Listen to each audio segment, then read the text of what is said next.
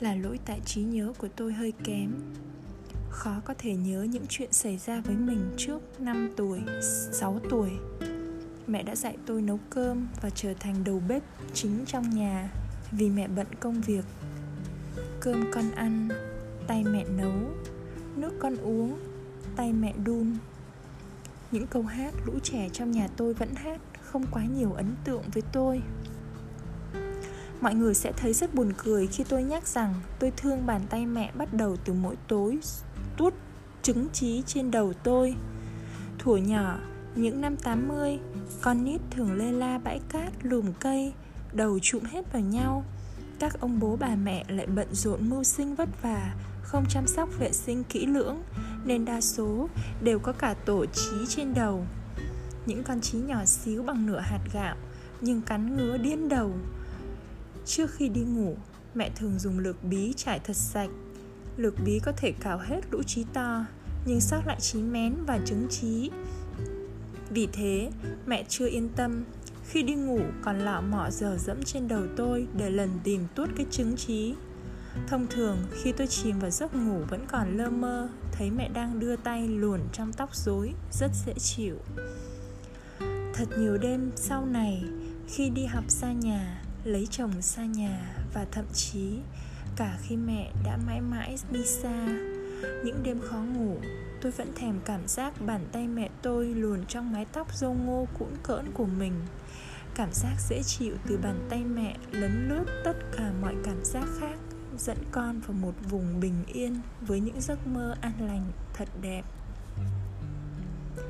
Khi tôi có con trai không hiểu vì lý do gì đó mà hầu như tôi không vuốt tóc, xoa đầu, dẫn con tôi vào giấc ngủ như cách mẹ tôi đã từng. Con trai thì ngắn, tóc con gái thì dài. Tôi nghĩ đó không phải là lý do chính. Khi có con gái, tôi vẫn có thói quen vuốt ngược những lọn tóc mai trên vầng trán bướng hơi rô lên của cô con nhỏ. Để cái cảm giác những lọn tóc bịn dịn trong cái tem mình thi thoảng vướng tay mình. Níu vướng tay mình lại, như níu về yêu thương với mẹ ngày xưa. Hình như mẹ và con gái luôn có một tình yêu khó cắt nghĩa từ những điều rất đỗi nhỏ bé như thế. Mẹ tôi rất giỏi về bấm hiệt, xoa bóp, dù bà chỉ là một phụ nữ nhiều năm lao động chân tay. Mẹ dặn tôi mua và sưu tầm những cuốn sách dạy bấm huyệt phổ thông để tìm hiểu và bà giúp bất cứ ai khi họ nhức mỏi.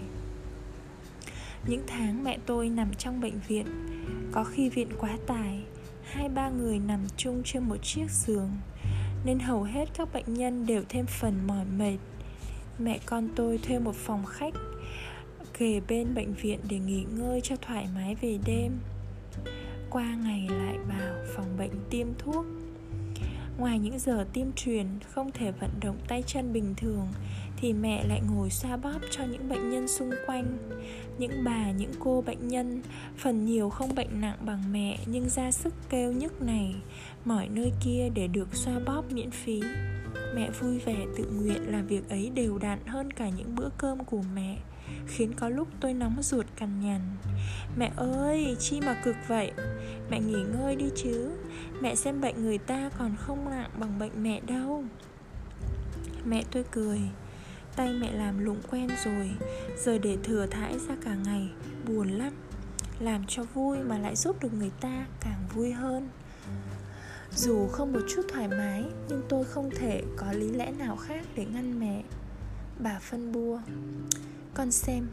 Mẹ con mình còn có điều kiện ra nhà nghỉ nghỉ ngơi mỗi đêm. Những bà ấy ở trên chúc nhau cả ngày lẫn đêm trên những chiếc giường hẹp. Mỏi mệt, tội nghiệp lắm. Mẹ luôn vậy. Bà thường nghĩ cho người khác Và luôn dạy con mình hãy biết đặt mình vào hoàn cảnh người khác Để thương và chia sẻ. Bàn tay ấy Những ngày tháng cuối đời Một vàng hơn vì căn bệnh u đường mật quái ác.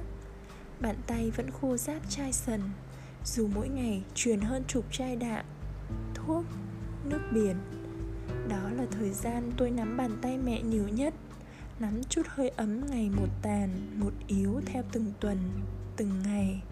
Và xót xa, thương mình sẽ không bao giờ còn được nắm tay mẹ nữa. Mẹ chồng tôi vốn là giáo viên tiểu học, bàn tay chỉ cầm phấn và làm việc nhà về hưu mở thêm quán tạp hóa nho nhỏ trước nhà, nên bàn tay ấy rất ấm và mềm. Kỷ niệm mà tôi nhớ nhất về bàn tay bà là những vết hằn đỏ mỗi khi bà đi tàu vào. Xách theo lỉnh kỉnh quả quê từ bó rau quả trứng cho con, cho cháu. Dù còn, dù con cháu ra đón tận ga, nhưng tính cẩn thận, dọc đường, đi bà vẫn nâng lên hạ xuống kiểm tra, có vỡ hay hỏng hóc thứ gì không? Và vì thế, bàn tay mẹ vẫn thường có một vết hằn mờ mờ mỗi khi tôi gặp. Lại có lần tôi sinh em bé, mẹ gặp tôi với bàn tay vẫn còn thơm mùi rượu bách nhật. Khi tôi hít hà mùi thơm từ bàn tay, bà bảo, tại đợt này rét, rượu lâu ngấu, mẹ phải bóp cho nhuyễn đấy. Con gái hay con dâu sinh con? bà đều tự tay làm một hữu rượu bách nhật để uống cho lưu thông máu huyết, nhanh khỏe mạnh hơn. Tôi không biết uống bia rượu, hầu hết chưa bao giờ thấy bia rượu ngon, ngoại trừ món rượu bách nhật, thơm ngọt mùi nếp cẩm mà mẹ chồng làm. Mỗi khi nhớ tới bà, tôi vẫn thường nghĩ tới mùi thơm ngọt ngào nồng nàn ấy. Bàn tay ta làm nên tất cả là câu thơ của thi sĩ hoàng trung thông mà rất nhiều người biết có những điều tưởng thật nhỏ trong tất cả mà người làm mẹ nhưng lại có hơi ấm bền bỉ để mang theo suốt một đời con gái.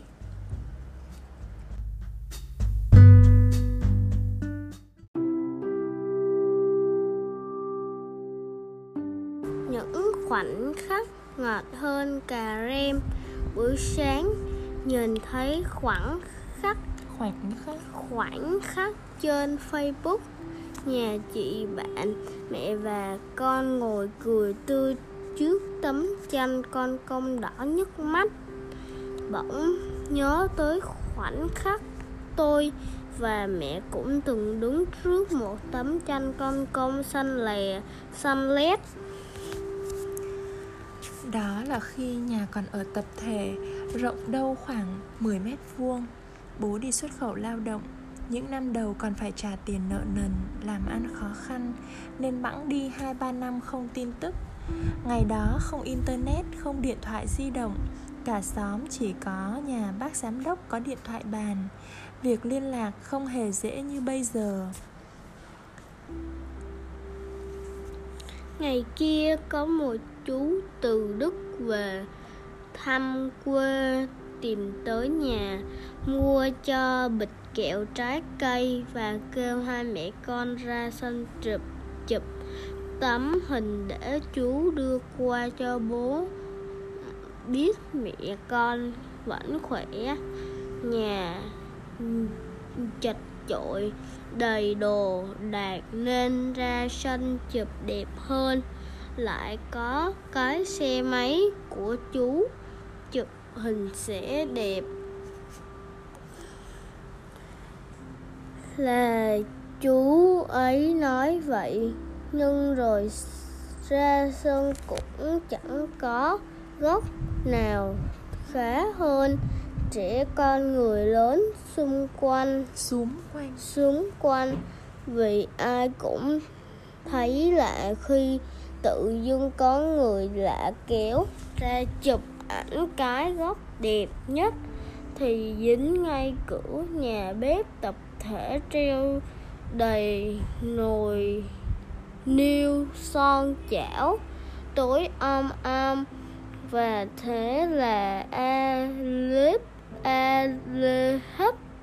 Chiếc chanh con công được đem ra vắt lên dây phơi chia cái cửa ấy lại chỗ gần một dấu chấm để con nghỉ một chút. Hai mẹ con chọn lấy bộ đồ tươm tất nhất để mặc khi nghe tin có bạn bố tìm đến.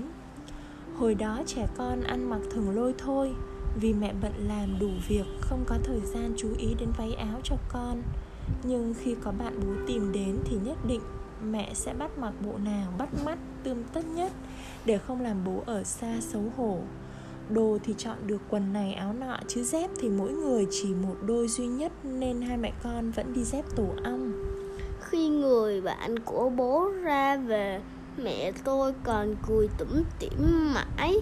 Hàng xóm nhà tập thể chung quách, Hỏi dò anh gửi quà hay tiền về cho hai mẹ con mà chị vui thế.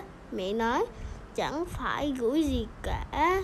Vì bên ấy cũng đang vất vả lắm. Nhưng chỉ cần biết anh khỏe và nhìn, và anh nhìn hình, biết mẹ con khỏe là vui rồi. Đôi khi tôi thấy lòng thật ngọt khi xem lại bức hình này. Cảm giác ngọt ngào cả từng góc bếp tối mà chiếc chăn không che hết, cả từ màu xanh, màu trắng của chiếc chăn cũ quen thuộc quen thuộc tới mức sau.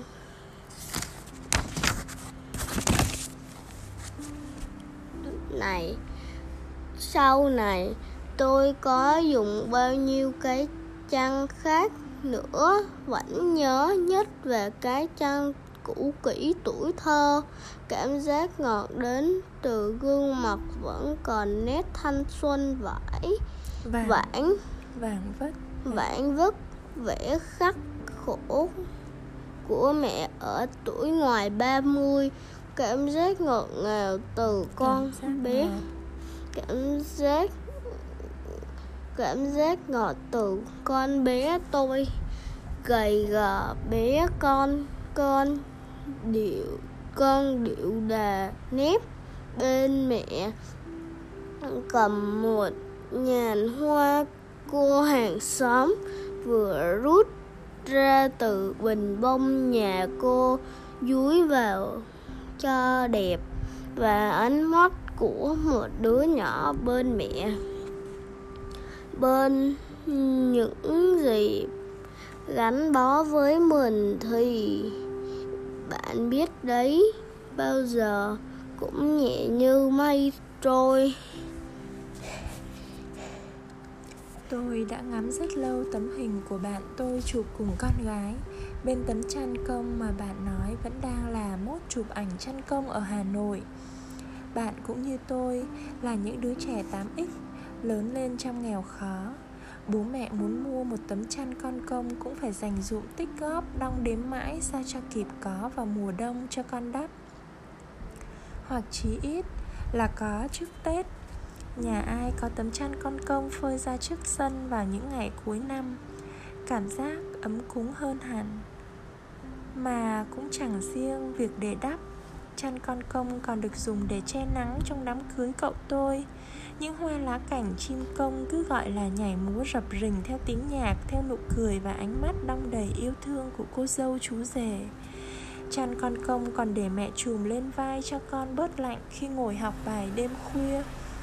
Bà nội tôi buổi sáng ngủ dậy khi trời mờ sương Chùm tấm chăn con công ngồi bỏm bẻm nhai trầu Tôi với bạn nói với nhau rằng, Cái chăn con công ấy nhắc chúng ta về thời khốn khó, Đầy yêu thương đấy, Và vì thế gọi nó là mốt chẳng đủ hết ý.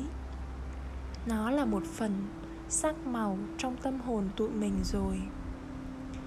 Và bạn nói, Bạn sẽ cùng con gái chụp lại những khoảnh khắc lớn lên cùng con bên tấm chăn ấy bạn kể con nghe về những chiếc chăn thần thánh một thời ấy, và may thế, con gái rất thích.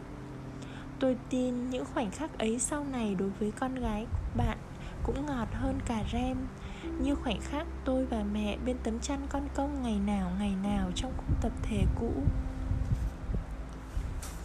Có lúc tôi nhớ quay quắt tới tấm hình của mình chụp chung với bố mẹ.